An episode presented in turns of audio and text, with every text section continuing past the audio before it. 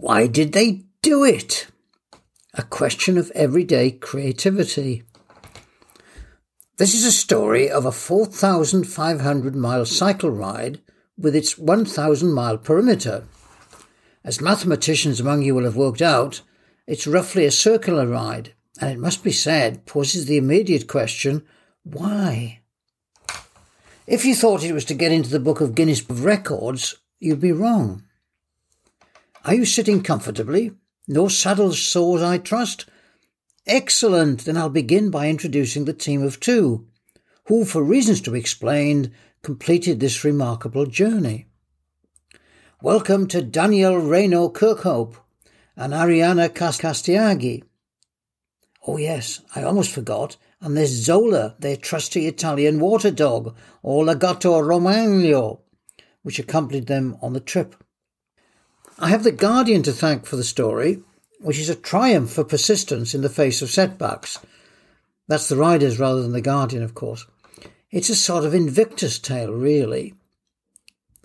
Daniel and Ariana met, and friendship first flourished during their student days at Nottingham, a fine university for friendships to flourish in. The couple gave up their jobs as physics researchers to undertake the 4,500 mile cycle trip through seven countries, a route painstakingly planned to plot the outline of a giant bicycle over the continent. While the actual cycling took about four months overall, it, it had its pitfalls, being a much longer quest as intended. At the summer of 2019, they had to stop because Castiaghi suffered a knee injury. A return to the route that November had to be halted because it was too cold to camp. A plan to finish it in March 2020 was then scuppered by COVID. Being able to see it on a map is mainly a relief, said Castiaghi. We had so many obstacles. When we started this time, we were thinking, what can go wrong?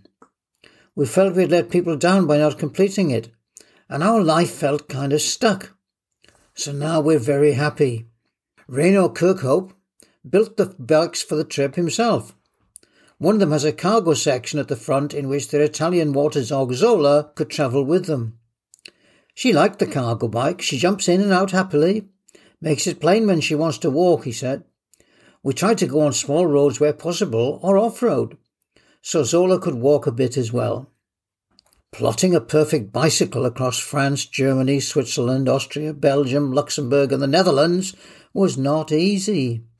With Castiaghi's initial attempt to place the drawing on a map, taking them directly through Charles de Gaulle Airport outside Paris, not to be advised.